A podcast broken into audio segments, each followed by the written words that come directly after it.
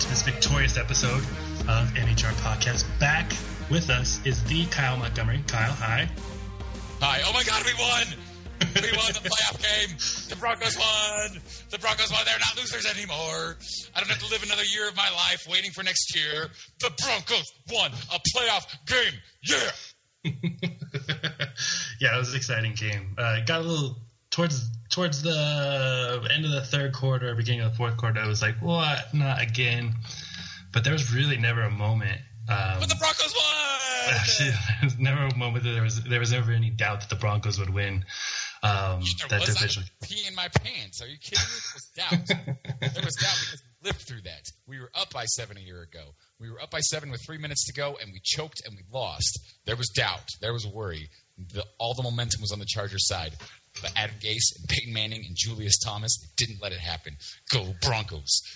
So Peyton Manning post game in the post conference, we'll get back to the actual game in a second, but post conference, did you notice how many times he mentioned how good Adam Gase's uh, play calling was? And Yeah, that last two minutes? up. Yeah. We, we quoted him a couple times. You almost wonder if he's trying to get Adam Gase a job. Yeah. Yeah, he's like he's like Cleveland. This is your guy. What, why do you want to get rid of Adam Gase already? I mean, I, I think you'd rather keep Adam Gase around. I mean, he did break every record ever with Adam Gase as his coordinator. But I, mean, I, I honestly think maybe he was just jabbing at Mike McCoy. Honestly, I mean, maybe that was just an extra little uh, comment. McCoy, I really loved Adam Gase's play calling. It was an aggressive play call, and I really liked it. Like, burn, Mike McCoy. You just lost. Now eat that too. yeah, he was like trolling Mike McCoy. That might that, that totally could have been the case. Um, originally, I had thought that he wasn't a fan of Adam Gase for whatever reason. I don't know if that was my own opinion or just from hearing from random people that were associated with the organization. But yeah, they seem to be getting along. Uh, I guess historically. That's a good way of putting it. I had never heard anything but positive things about Adam Gase. I heard a lot of people thought he was ready, and uh, he was just waiting for that opportunity, and he got it this year. He he ran with it. I mean, you have to give him some credit. I mean, it's Peyton Manning, it's Wes Welker, it's Louis Vasquez, it's, it's the additions of these players and a lot of talent. But Adam Gase did a heck of a job just the same. One guy who might have gone on a maybe a duds list would be Eric Decker. I knew you were going to say Eric. Decker. he he uh, he's not playing like his contract's up in three games or two games now. Yeah, he just derped all over the field. That's it was Eric Derper. He he had he just. I mean, there were three three brutal plays. There were three brutal plays. There was the trip. I mean, that was that was a great play. You you have to take Yeah. the overwhelming positive with it. It was a great play. It set us up with a great field position, but we didn't score off of it because he tipped up a football that got intercepted later. A, Right. You know, football that hit him right in the numbers, and then the the end of the game, the uh, onside onside kick, yeah. the onside kick failure. Eric Decker was the one. I won't say dud. I'll say derp. He was the one derp on the Broncos. Um, there, there was another one, Omar Bolden, too, with that uh, unnecessary push in the back. The Broncos just didn't execute. We'll, we'll talk about that with the Patriots game. We'll talk about the Patriots game after the break. We're gonna we're gonna celebrate our victory right now. But uh, the Broncos missed a lot of points. They left a lot of points out on the field, and uh, they can't do that against the Patriots. Yeah, no, I agree. That's I mean, you're talking about Decker. That's possible. I mean, if you put it in complete context, that's 21 points. He had a touchdown, hit him in the chest. He had a kick return for a touchdown, and then the the onside kick turned into score for the Chargers. Eventually, I, I can't really blame on the onside kick. Like that's just a who knows? You know, you, you give a guy that same, you give Demaryius Thomas that same thing nine times out of ten. Who knows what, what he ends up with? So I can't blame him necessarily for the onside kick. And Jan was saying off the air. Well, I, I think anybody who watched the game might have saw uh, Nick Novak's statistics for onside kick. He's just kind of a, a legend. Like he's, I think he had four of them this season that were successful out of like six uh, attempts. So he's actually a really good option at onside kicking.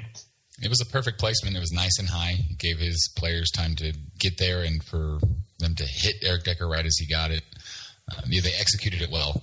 But if Eric Decker jumps up there, he's at the hands team. He's supposed to have the best hands on the team. So uh, you got you got to crit- critique him a little bit for fumbling that. Yeah, exactly. And if you're Mike McCoy, do you go after that score? Do you go for an onside kick again? Oh, instead of what he did, I mean, Mike McCoy's a conservative person. We know that he's a conservative play caller from our suffering for the past year. He'll run it six times instead of you know trying trying to kill some seconds off the clock instead of converting the first down. Um, I wasn't surprised to see them uh, kick it after that touchdown. I wasn't surprised by that at all. He, he is not aggressive. He's an offensive play caller, but he's not aggressive. And I, I blame uh, John Fox a lot for, for those type of calls, thinking that it was you know more Fox's philosophy, but it seems like it was Mike McCoy and, and just observing the Chargers as they got hot towards the end of the season and, and went you know six and six and zero to finish off the the last six games of the season. I started seeing like, oh man, this looks exactly like the offense from last year. Yeah, well, he, he certainly revitalized and probably saved Philip Rivers' career in San Diego. There were people who were talking about getting rid of him, that they didn't want him anymore. He had a couple bad years. Mike McCoy did wonders with Philip Rivers, and you know Philip Rivers had the second best season for a quarterback in 2013. If Peyton Manning doesn't break every record in the book, um, he's in the conversation for MVP. that that was a phenomenal job, and that was really you know what what gave him the opportunity to be in the playoffs at all. That and some really bad officiating. um, and yeah, Ryan Mathews is another guy gets his career revitalized, and, and they, they had some hard. You know, they lose Malcom Floyd. They lost, uh, gosh, what's his name? Right in the tra- in training camp, Danario Alexander, um, former Bronco. um, you know, they have some. If they get a player like Eric Decker in um, in free agency, they might be that might be scary. I was wondering about that actually. That very name because it's somebody that McCoy knows. And so far, Mike McCoy is following the Denver Broncos offseason from a year ago. Get to the divisional round, uh, lose the divisional game, lose your offensive coordinator, promote your quarterback coach, sign a very high profile wide receiver, and then win a playoff game. I mean, he's, he's trying to follow it. Uh, maybe he'll find success if he gets someone like Decker. Well, that, I mean, the drafting of Keenan Allen was just on point. That guy ended up being, you know, top I put him in my top ten as far as receivers uh, this season, regardless of whether he's a rookie or not. Uh, yeah, he had a top ten year. He's probably going to be offensive rookie of the year thanks to his late push. We'll see. Um, he, he was a phenomenal find. What, what was he like the fifteenth wide receiver taken, if not yeah. deeper? I can't remember. Pretty remarkable. Yeah, he was just and, and soon. I mean, did you have you seen the all twenty two tape yet or not yet? For this game, not not this yeah. game. I, I don't think I don't know anybody who saw Chris Harris get injured. Right. I actually wanted to to bust that in just to look at it. I tried to find it uh, from the TV footage, and it was not shown. Uh, there was nothing you could see at all about how Chris Harris got injured. But I found the play where he got injured. It was Keenan Allen's first catch. He was in there, uh, and then from the rest of the game, he was not suited up at all. So you assume that he got hurt on that play somehow, off off camera.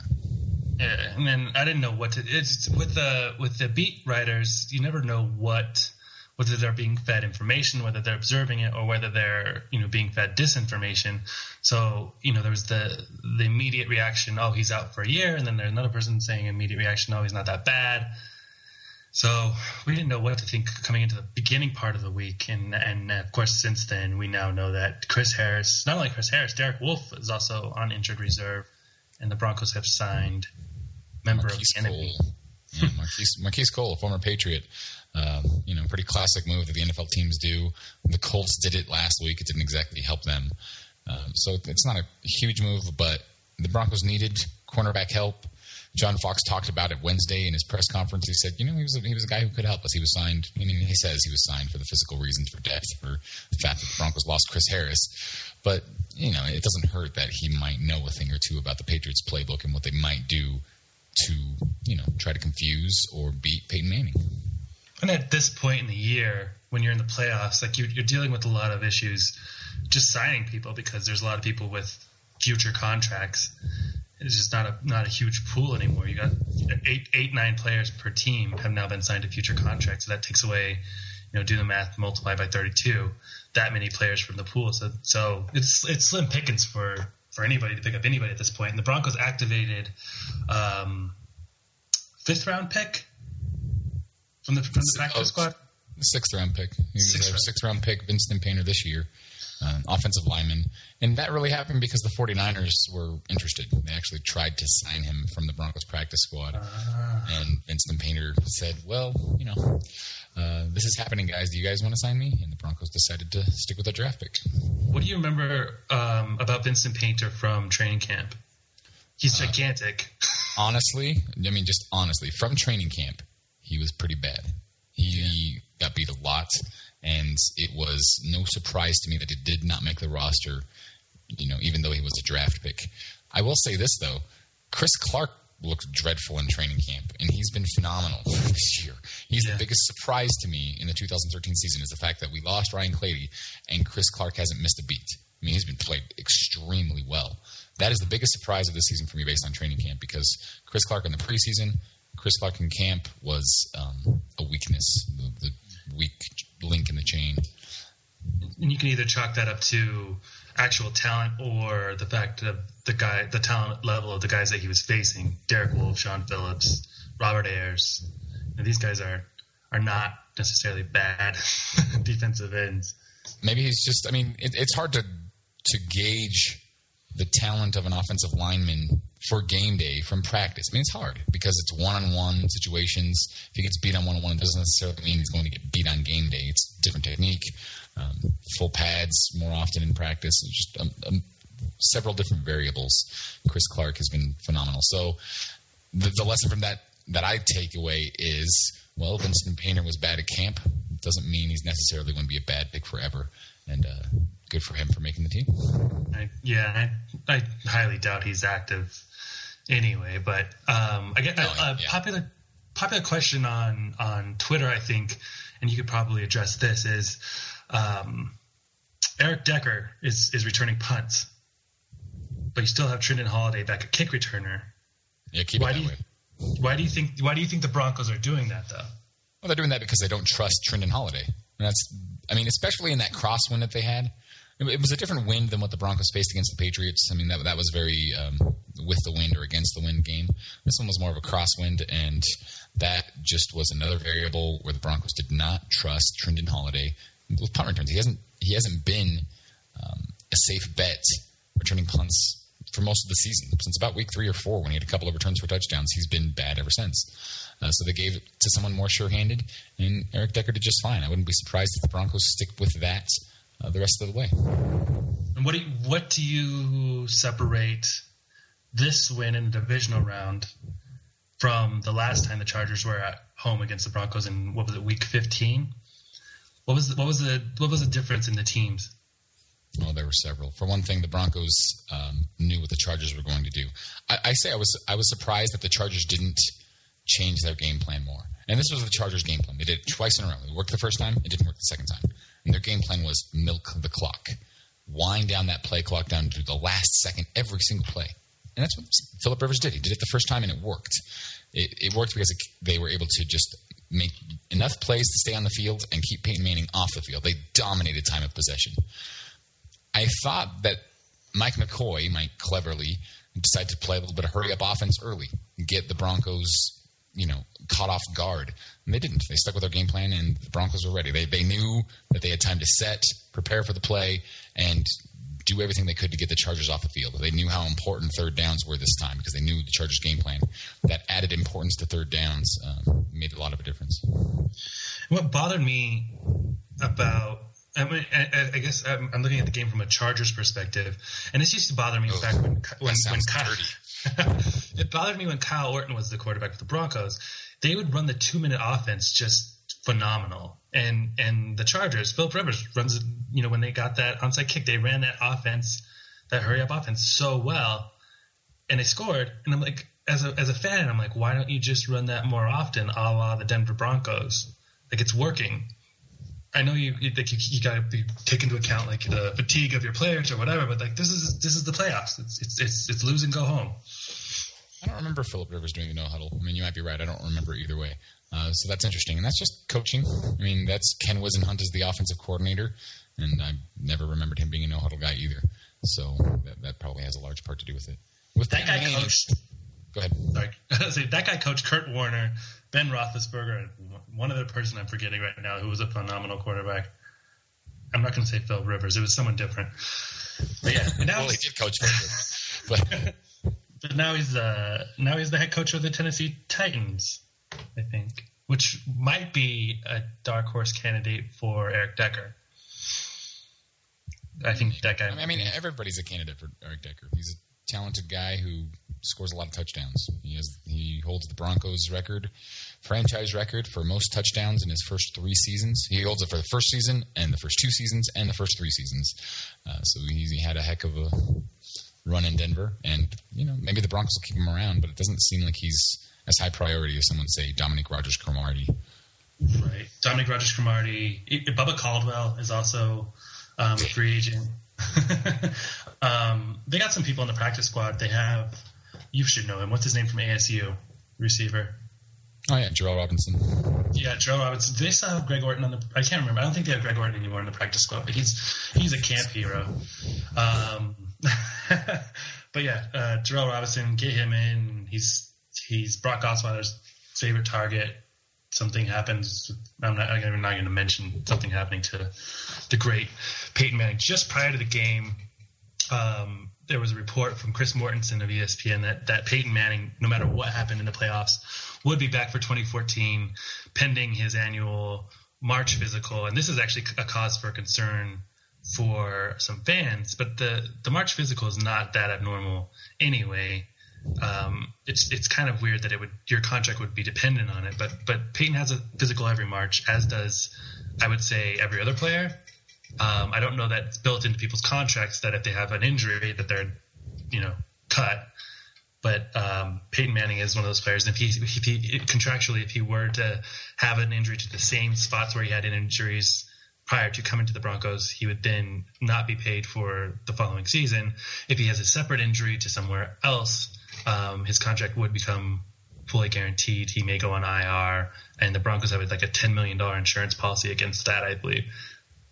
Would they be paying? Yeah, and that was something that Peyton Manning wanted to add in. I mean, when they signed Peyton Manning back in 2012, Peyton Manning said, "I wanted to protect any team from any risk of in- injury right away."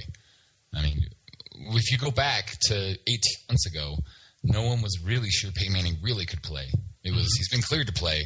Now let's see him on the practice field. Let's watch him in preseason. Oh dear God, Peyton Manning just got hit. Oh dear God, he got up.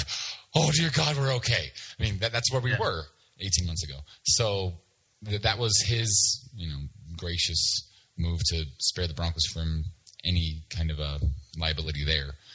So that, that that's good. That that's why he has a March physical. That's that's why that happens. Um, I really think that whole report from ESPN was just sensationalized to get hits. Peyton Manning will be back pending a physical. Well, of course he'll be back pending a physical. We know this already. the only news was that Peyton Manning intends to play uh, in the 2014 season, and that's exciting. Yeah, how, how, let's say everything goes right. Let's say everything goes right in 2014. I Would like you talking about that. expect- Yeah, You do or you don't? no, I do. I, I, like this hypothetical you have here going on here. It's So- it's, it's nice. Well, okay, so as a quarterback, he is now, let's say everything goes completely right this season, everything goes completely right next season. As a quarterback, he now has three Super Bowl wins, which now you have an actual, you know, you, you can't use the Tom Brady Super Bowl argument against him anymore because they both have three Super Bowl wins. Um, he's got one more than a lot of people. John Elway had two. Uh, do you think he comes back for that fifth year where he could become, you know, he, you put him, you win four Super Bowls, and now you're in Joe Montana, Terry Bradshaw. uh, I can't That- believe that- I just put them in the same sentence. that would be his fourth year with the Broncos. I mean, that he would be considering his fourth year. Next year is his third. So if Yeah. he wins everything this year and he wins everything next year, he's finished three years and he's looking at his fourth year with the Broncos. We all thought he would play three to four years. Um, it just depends on how he feels. I mean, we really can't speculate on that because um, a million different things could happen between then and now. He's 37 years old right now. He'll be 38 this time next year when he's contemplating something like that, approaching 39, which means that next year he's nearly 40. At that point, yeah, I mean, but, but but on the other hand, he's 37 years old and he's playing the best football any quarterback in the NFL has ever played. Mm-hmm. So there's an argument on both sides, and it's going to be up to him how he feels. He's broke the yeah, he's broke the touchdown record now twice. He's yeah, but he's he's at a level. I mean, it, it was like this with Elway. Elway got Elway started playing. It seemed like his best football towards the end of his career. But I guess you can make an argument for like 1987, the year that he won MVP. Um, but, but yeah, Peyton's playing at a level unlike anybody. Got got Tom Brady's back with Josh McDaniels and still not producing what he was producing back when he had Randy Moss on the team in 2007. All right. Um, two things. We're going to talk about the Patriots more um, after the break. Just prior to the break, I want to talk about a conversation that we had amongst uh, the MHR staffers, which was um, with you mentioned Chris Clark earlier. With Chris Clark, you now have kind of a decision because the Broncos, as it stands right now at this moment, have $10.6 million available for free agency. You got Ryan Clady coming back, costing 8 million. You have Chris Clark, and you have Orlando Franklin. Do you, is this the year? And, and, and, and Zane Beadles is a free agent at the end of this season. Can you imagine a scenario. I mean, there was that talk right before training camp that, that Orlando Franklin would switch over to guard, a six foot eight, 300 pound guard. I don't know that that exists, but when your quarterback's six foot seven, you're okay, probably with the six foot eight guard. But it's just, and you got uh, Louis Vasquez playing at such a high position, such a high level, um, earning. He won an All Pro this year, right? He's an All Pro. He's a Pro Bowler. Yeah, he's an, he's a Pro Football Writers of America All Pro. There you go. That's more important than the actual All Pros, to be honest. To some to some people, yeah. to the to the writers who watch the games every day and every week. Um, can you imagine a scenario? And Chris Clark just got re-signed to somewhere. yeah. like he's not a free agent. He's I mean yeah, these guys are all signed. I mean Ryan Clady just got paid and then he got hurt. Are you asking me? Can you see a scenario where the Broncos part ways with Ryan Clady? Is that what you're asking? I know he's your favorite player, so I wasn't. That's, that's, that's the thing. That, uh, that's what I think you're getting at, and he is my favorite player. He's been my favorite player for a while. But I'm not blind to the fact that Chris Clark has played amazing, and that he costs a lot less than Ryan Clady. I'm not blind to that at all. If the Broncos can find a trade partner, then that's the only way to get rid of him. They they do not release a Pro Bowler slash All Pro left tackle. Yeah. You just no. do not do that, and you have to credit Peyton Manning for some of Chris Clark's success. Right. I would feel I would feel better like when Peyton Manning retires. If Ryan Clady's still on, I feel better about Brock Osweiler's chances or whoever chances uh, than I do right now with Chris Clark. It's just I, I, don't have as much faith in Chris Clark after 11 games as I do Ryan Clady after 50. I mean, we did draft Vincent Painter. Didn't I mean? Arguably, I guess at the time we did have a spot in our depth chart for a, another tackle since then, just because of the the injuries, that's the center position we've kind of filled in between Winston Justice and Steve Vallos. Like there's there's people who can play pretty much every lineman position now on the roster. It made made Painter a little bit expendable, but I don't know that you draft. I guess you, you don't draft a fifth round left tackle and hoping that one day he takes over either. But it's worked no, out. No, no you, you draft high for your left tackles. Yeah, yeah. So Kyle says no on the trade. I am indifferent, as I think a trade partner would be likely, given that uh, Brian Clady is signed for the next three seasons. Um, he's eight million dollars next year, and he, and he just gets a little bit cheaper every year. It seems this was the year he got paid, and uh, he got paid on the pine. that's a good contract. That's unlike most contracts. Most contracts are backloaded. So if that's the, true, Bron- the Broncos do really that's one thing you could say about this regime, other than the fact that they seem to find incredible talent in the fifth, sixth, and seventh rounds, um, or fourth, fifth, and sixth, seventh rounds. Um, they, their contracts are just really well done. You know, like we got Wes Welker. Does Wes Welker want to come back next year? All right, but do the Broncos want him back? Okay, if we don't, we're not going to lose any dead money on him. And then we're still dealing with like the the previous regime's uh, dead money and Elvis Dumervil and um, players like that to the point where we only have ten million dollars available. For, I think we need. You, I think like by rule you have to have eight million dollars um, free to sign your draft picks. So this could be a long, interesting free agency uh, coming up. But We're going to talk about the Patriots, and uh, we're going to talk a lot about the Patriots. We got some more, some more uh, Kyleisms coming up after the break. Stick around. still got love for the streets. It's the DR. Since the last time you heard from me, I lost some friends. Well, hell, me and Snoop, we dipping again. Kept my ear to the streets. Signed Eminem. He's triple platinum, doing 50 a week. Still, I stay close to the heat. And even when I was close to defeat, I rose to my feet. My life's like a soundtrack, I wrote to the beat. Street rap like Cali weed, I smoke till I'm sleep. Wake up in the AM, compose a beat. I bring the fire till you're soaking in your seat. It's not a fluke, it's been tried, I'm the truth. Since turn out the lights from the world class wrecking crew. I'm still at it, after mathematics. In the home of drive-bys and acmatics. Swap meets, sticky green and bad traffic. I dip through, then I give you the I'm DR. representing for the gangsters all across the world. Still, Hitting them corners and them lolos, girl. still, taking my time to perfect the beat. And I still got love for the streets. It's the I'm DR. representing for the gangsters all across the world. Still, Hitting them corners and them lolos, girl. Welcome back to MHR Radio Podcast, episode 22. I'm your host, Ian. With me, as always, is Kyle. Welcome back. This, the CJ Anderson episode, CJ Anderson episode. I preseason had- darling episode. But now we're in the postseason, and he's on the roster. So what do you know? I guess people were right. uh, a little bit of breaking news: the Denver Broncos have signed Eli Manning for the game against the uh, New England Patriots. for the AFC Ooh, smart. Ooh, this is clever. Just in time. Uh, he'll be he'll be assisting Peyton uh, throughout the rest of the game. Will he come in in the fourth quarter if the Broncos? Oh, I'm just kidding. In Peyton we trust. In Peyton we trust. We don't need Eli Manning. Maybe in three years we need Eli Manning. We don't need Eli Manning now. Um, so another question that's been heavily asked over the last uh, couple days is we Rahim Moore has been information, disinformation, official releases, all types of stuff floating around about him. Uh, what have you heard, Kyle? Well, there was an interesting report out of our sister blog, the Green Bay Packers blog, Acme Packing Company, and uh, the writer there has a source close to Rahim personally, who informed us that Rahim believes he's done for the season. So that's the account as it was told to me. I exchanged several emails with him before I posted it on Mile High Report. I wanted to feel a little bit more comfortable with it than just you know it's just it's just a blog. I don't know this person personally, and we went out on a limb and are reporting it. I'm reporting it based on two things: that exchange of emails and the content of his report, and also the fact that the Broncos didn't activate Rahim Moore. The Broncos just placed two players on IR.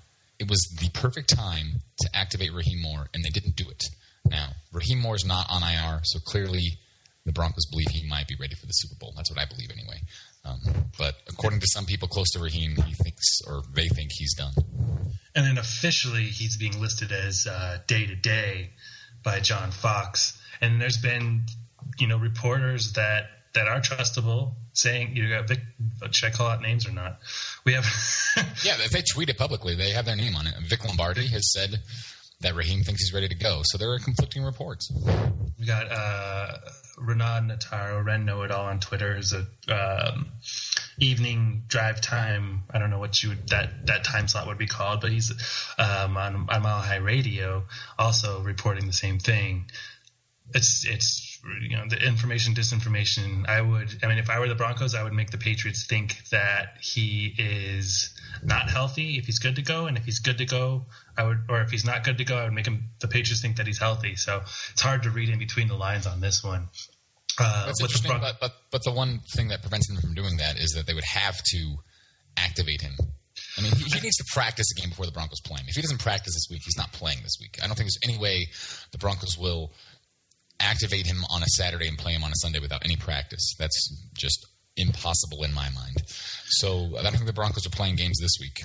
I think they, I think they have they have like a I think it's what two they have like three or four days where they could float him though, or maybe they maybe they have the whole week to float him um, coming back, or maybe they maybe they have longer. I, I'm not actually sure what the rules are because we've never had a player come back from from uh, injured reserve. We we lost um, we lost uh, Willis McGahee, and if we hadn't lost the game, he he possibly could have come back uh, in uh, the championship game, but we weren't we weren't playing in it last and this is a new process. We're not. We've never been exposed to it. It's only been around for two years. So But yeah, you're right. This uh, Rahim Moore, you know, as, as talented as he is, he's not Ronnie Lott. He's not Steve Atwater.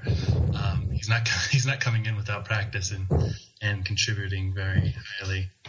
I'm, I'm not putting all of my faith in the report from our sister blog. With all respect to them, I think they might be right, but I think they might be wrong.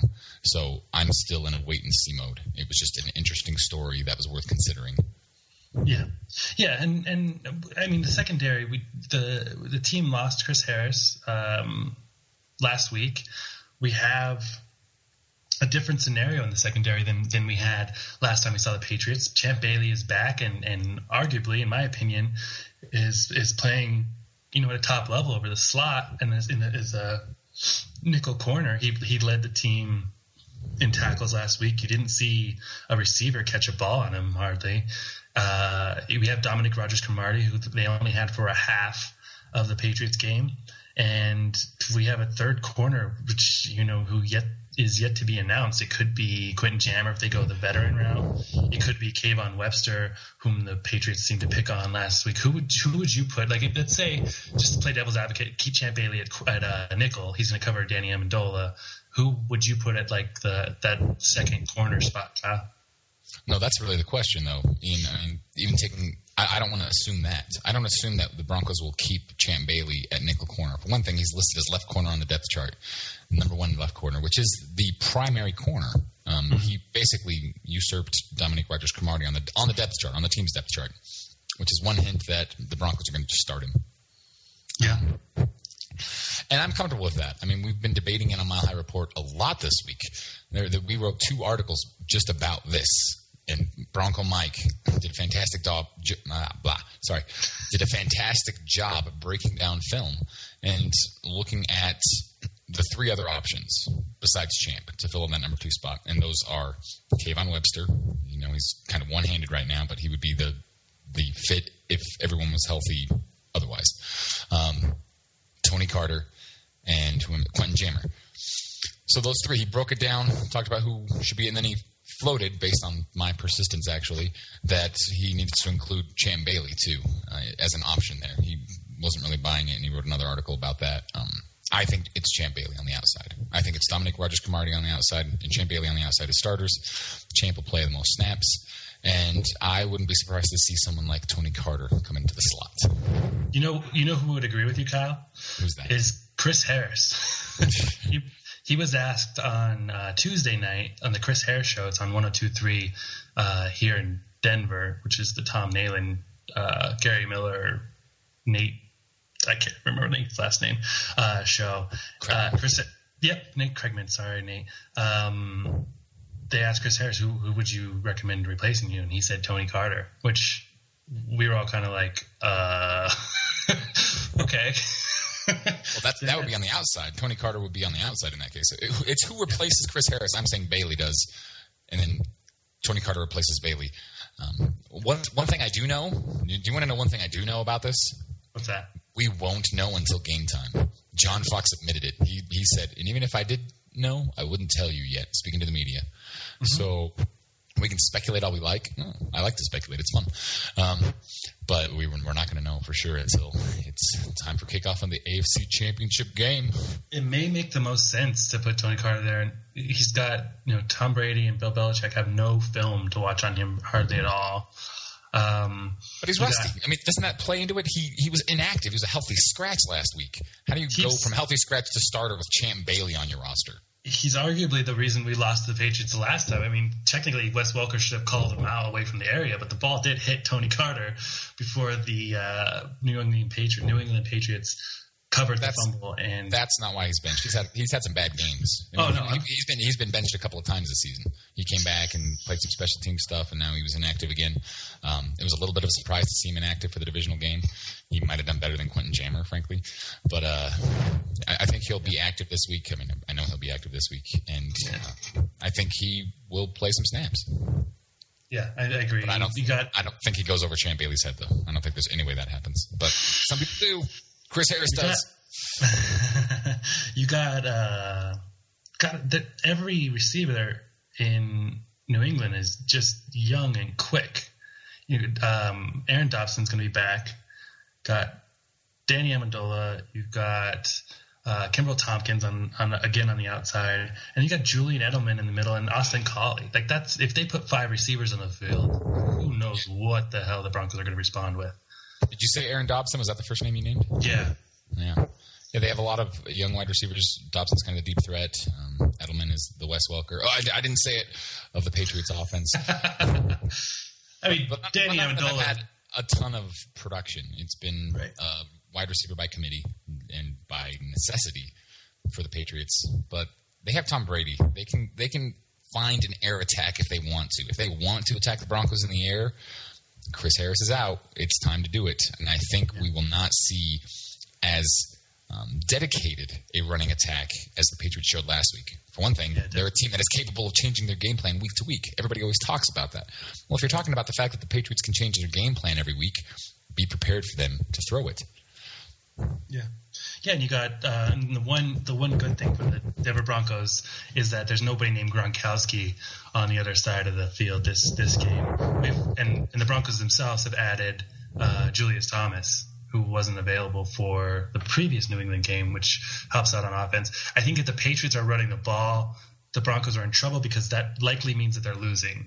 And as it stands right now, and uh, if you take into account all the postseason um, defense, overall the Broncos are the number one defense. They've, granted, they've only played one game, but they are the number one overall defense right now, and the number one overall defense against the run as well. Which they were pretty good against the run during the regular season. That may have been due to the fact that teams were getting blown out by 45 points. But um, you know, who's to say the Broncos? I, I, I don't know that a team is really. The Broncos have shut down pretty much every great running back um, that the NFL has this year. LeSean McCoy.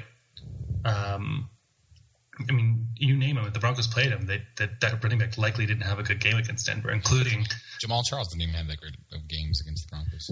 Jamaal Charles got shut down on the goal line. Like that was they've been impressive against the run, and I don't know that the Bron- the Patriots are going to. LeGarrette Blunt probably three of LeGarrette Blunt's uh, scores came on like less than five yards worth of running, and he Yeah, had yeah. one. He, he would have, I think, had he not broke that, he had a 67 yard run in that game. Had he not broken that, he probably wouldn't have even hit 100 yards. He would have had four touchdowns, but he wouldn't have had 100 yards on I the. broke, uh, I broke down that exact stat on the first look on Mile High Report, or the second look for New England Patriots. I said, "Who's hot?" LeGarrette Blunt, Blunt, and I broke down exactly his runs. He had a 73-yard run, and he would have had four yards per carry without that giant 73-yard run. That's decent, but it's not amazing. Um, but those are some you know, what? four yards per carry with three touchdowns, I would take that from a Denver running back any day. He, had, he had four touchdowns with 6.9 yards per carry, so he was he was pretty dominant. Which matchup? Uh, which matchup scares you? Do you know what scares me? It's not a matchup. It's the absence of three players. There's a narrative going around that the Broncos losing Chris Harris hurts them more than Von Miller. I understand that narrative at face value. I thought that at first too. It became kind of like a contrarian take is Von Miller's people lost appreciation for Von Miller this season because the Broncos were able to generate a pass rush outside of that, and he was only available for five or six games. But let's go back to that Week 12 Patriots game. Do you know who destroyed Tom Brady? Do you know who recovered a fumble for a touchdown? Yeah, the the Patriot killer. Von Miller was everywhere. Yeah, And do you know who else was everywhere? All in Tom Brady's face? uh, Kevin Vickerson. Kevin Vickerson. They're both gone. Do you know who else was all in Tom Brady's face? All up in his face. I don't, I don't know. Derek, Derek Wolfe. Wolfe. Yes. I'm very serious right now. Those were the three biggest contributors to the Broncos' 24 nothing lead at halftime, and they're gone. Now, the Broncos can generate pressure. The Broncos can stop the run. But I'm just pointing out the fact that, oh, and the other part of my fact that I forgot to mention is that Chris Harris against the Patriots actually had one of his worst games of the season. yeah, So people are saying that, oh, Chris Harris is devastating, when in actuality, the Patriots found a way to beat him a little bit last time, and it was Von Miller who was destructive against Tom Brady. He's the bigger loss in this game because uh, he's he's just a difference maker, and I would like to see him make a difference in a championship game. I mean, and I mean, last week the Patriots played the Colts. Colts have one of the best defensive ends of the season, and they were able to neutralize him. Like he wasn't, he wasn't stopping the run. he, the, Tom Brady did not have a touchdown though, so maybe maybe they they figured out something. Well, Tom Brady had a lot of pressure in his face, and he threw poorly under pressure. That's going to be the key to the game: is um, pressuring Tom Brady. It's going to be you know stopping the run and pressuring Tom Brady, but I'd rather pressure Tom Brady really. And if the Patriots are able to grind it out, they can grind it out. But get after Tom Brady, get him. Um, I, th- I think I read, and I did not confirm this, and I don't like repeating stats that I haven't confirmed because there's a lot of bogus stats out there. But this one I want to believe, and that Jack Del Rio has never had a defense that registered an interception against Tom Brady. Did you hear that? Sorry, I mean my mic. Uh, no, I, I have not heard that. That actually makes sense though, because Jack Del Rio hasn't had the greatest court or like the greatest. Well, no, he's had decent defenses, I guess. But, He But played against he played against Peyton Manning, or yeah, I got confused there. But he, he played against Tom Brady fairly enough, I would think. I, mean, yeah, I at least every four years, I guess. Um, that that makes sense. I I think there's a couple random things that that are meshing together.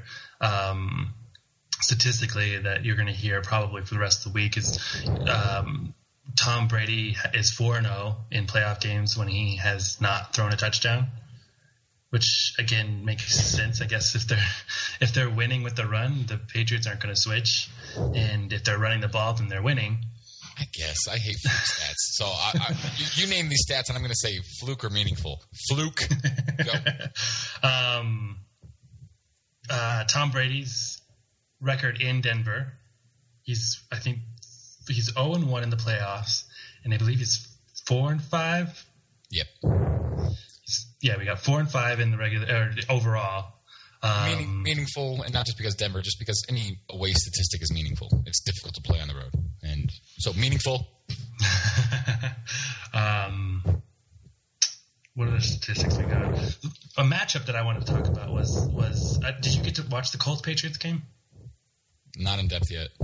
So Alf- Alfonzo Dennard, the the corner for the Patriots, he had he recorded two um, interceptions.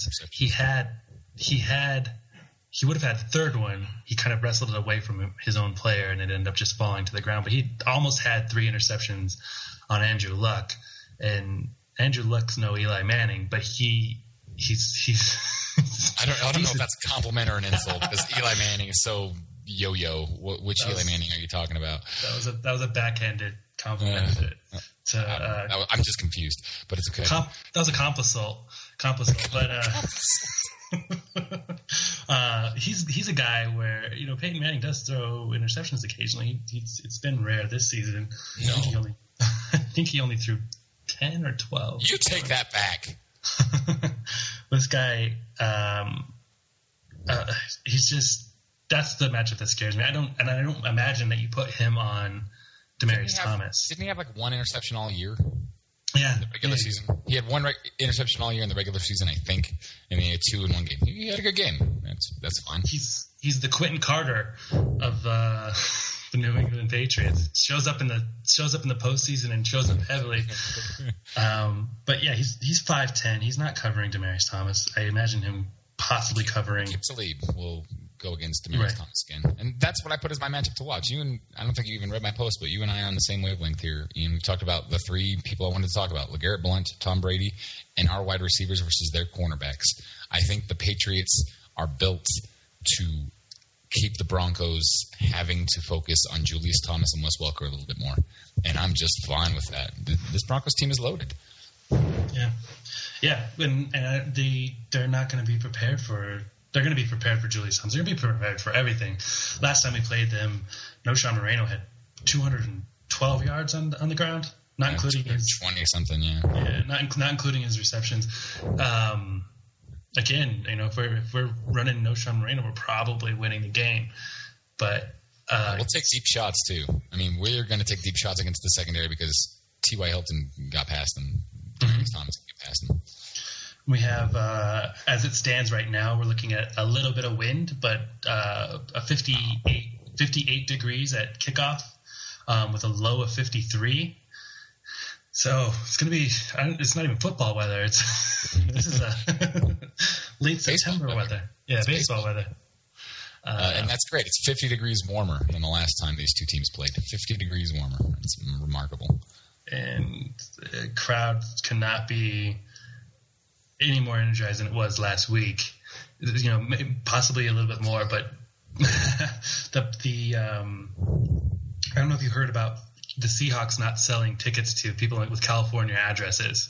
Well, the Broncos have always done that in the. Broncos Broncos are doing the exact same thing. They're just not making a story out of it. But yeah, it's it's going to be a home crowd for sure. And if a Patriots fan is there, you could probably bet your bottom dollar that they had to pay thousand dollars a ticket to get there. Well, the reason that was a story was because the Niners are so close in proximity. I mean, they're it's California and it's Seattle, Washington. It's West Coast. They're right there. I think normally the Seahawks probably allowed California residents to purchase playoff tickets, and it was this game. They said, "Nope, no California residents are buying tickets to our game. They don't need them." So fans got so up in arms about that. So some fans did, and Broncos fans did too. They're just like outraged, and I just pause and think, you know, it's not a right from the Constitution that you can buy any ticket you want. There's a demand to this. This is a product, and there's only there's a limited supply to this product. And if the Broncos choose to only sell it to people local to them because it improves their product, well, that's that's their prerogative. Can you imagine a, scenario in which the Denver Broncos lose on Sunday? I'm sorry, I did not hear your question. I blacked out for a second there. What did you just say? Can you imagine a scenario in which the Denver Broncos lose on Sunday? wow, I've lost you again. I just I've got Do, um, okay. I'm at, I think the general fan. The, are we losing you again? no, no. I, I'm being sarcastic. I hear you. Okay. I'm just. Jokes are never think- as funny. You have to explain them. Dang it. or when we can't see each other. We can't. Yeah, we can't see him. We can't see him on uh, camera like we normally can. Um, Yeah, I, think can imagine a lot of situations. I can imagine a lot of situations. Here's the stat that's meaningful. You want to hear the stat that is meaningful? Yes. I think it's six of the last seven of these matchups between Tom Brady and Peyton Manning have come down to seven points or less. Six of the last seven. The- Every every time these guys play, it is a coin flip. It's going to be a close game. When you know you're going to enter a close game, you have to be prepared to lose. I mean, you, you do. You just have to be like, this is going to be an awesome game. We are so lucky to be part of it. We're so lucky we got Peyton Manning, and I'm so grateful that he's here, and I want to win so badly. But man, if we lose, it's just going to be, you know, it's two great quarterbacks. What the heck are you going to do? Yeah. This is the actual. People are calling this one the actual Super Bowl, and Some people. yeah, I mean the actual Super Bowl. I think would be Peyton Manning's offense going up against one of those story defenses, but we'll see um, because the Patriots have already played the Seahawks and the 49ers this season. Like, who wants a repeat of that? Those weren't, those weren't good games. We're going to go to the AFC Championship game, and we want to see the Denver Broncos versus the Seattle Seahawks or San Francisco 49ers and and Jim Harbaugh, the the, the, the coach that wouldn't even come to Denver for an interview because I don't know that the Broncos wanted to match his paycheck. But um, we can make a story out of that next week, hopefully. Well, this is my preseason pick was Broncos over 49ers in the Super Bowl. So I and know who I'm rooting for just so I can say I was right. and but around yeah exactly around week 10 probably people were probably like yeah the 49ers aren't making the super bowl Right.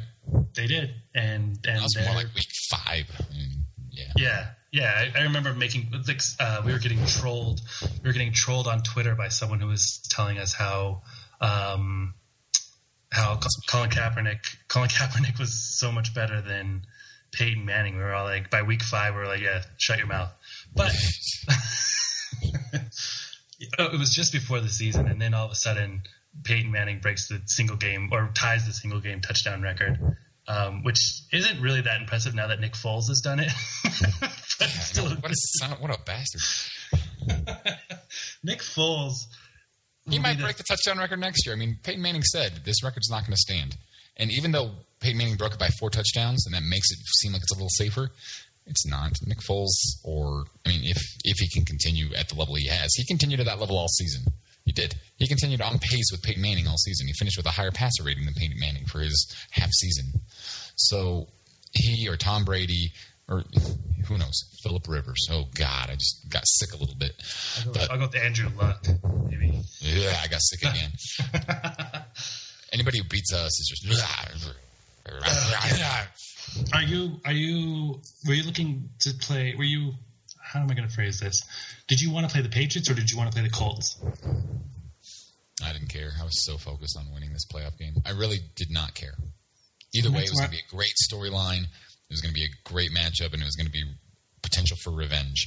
I would have I would have felt more com- confident playing the Colts than I do the Patriots. Yeah. I, I would have think I would have thought the Broncos could beat the Colts by ten points, but that's not the matchup we got. And I'm excited to be in the championship game. I think the Broncos will win. I think I'm ready to prepare for a reality where they don't, but I think the Broncos will win.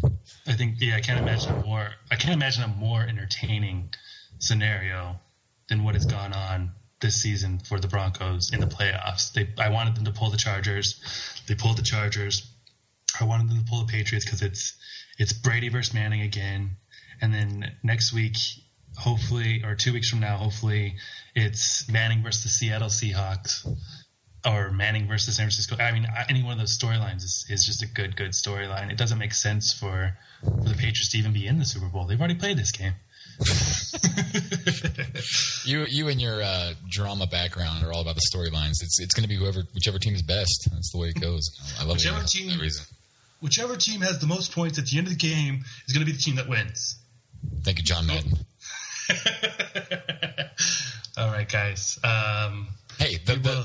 this game is in Denver. Let's let's appreciate that because the Broncos have drawn the Patriots in New England three years in a row. Good lord! yeah. And then next year, they, our house get loud, mile high. Get so damn loud. I mean it. I want everyone that stands to not have a voice for two days after this game. Make it the loudest environment Tom Brady has ever played in. I'm Yeah. begging you.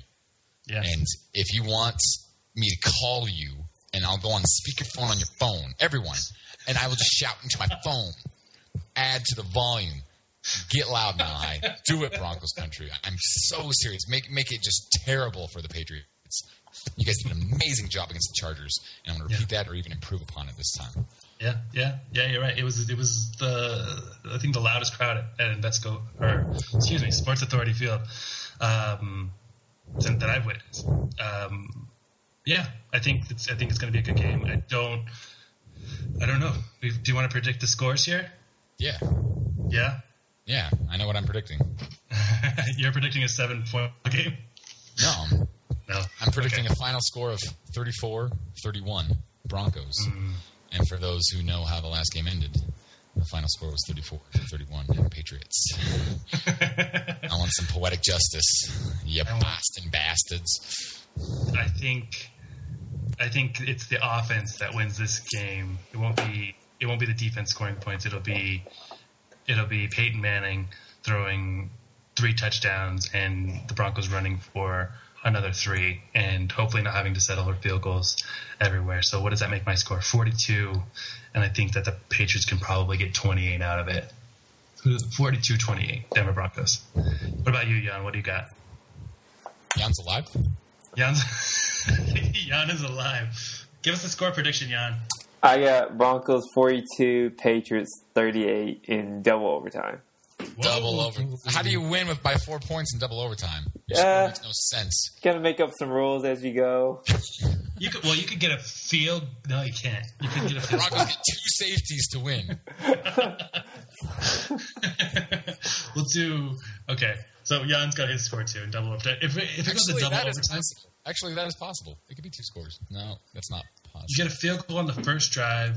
This has to be possible because if they get a safety on the first drive, I think that ends. it. Game- Yeah, it's not possible. Yeah, it's not possible. Yeah. But that's So- that's cute. That's cute, Jan. You could do a four point game in a single overtime. It would be Patriots scoring, Broncos scoring a touchdown, or Patriots field goal, Broncos scoring a touchdown. Oh, well, but that then is you- true. Yeah, That is totally possible. no double overtime on that one. No, just a single overtime.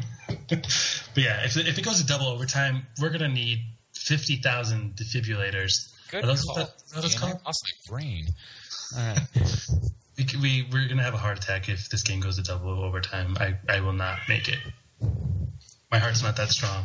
Yeah, your your uh, cat's gonna need a defibrillator right now. It sounds like. She's Who's, she's getting loud for you. She's getting who's who's strangling the cat? Jeez, be nice. she wants in. She needs in. So I've got Uh, I've got a three point win. Jan's got a four point win. Ian's you know in Colorado, so he's high on the Broncos, and he's got his 14 14 point win. Uh, Got a 14 point win and a lot of money for whoever bets bets this game because they the the Patriots will not cover. wow. Okay. All right, guys. Uh, thank you for joining us, us on this CJ Anderson edition of MHR Radio Podcast, and we'll see you next week for the. Well, we won't have any Broncos in the Pro Bowl, unfortunately, but we're going to have a fun show. To the Super Bowl. Good night, or have a good day. Thanks. Bye.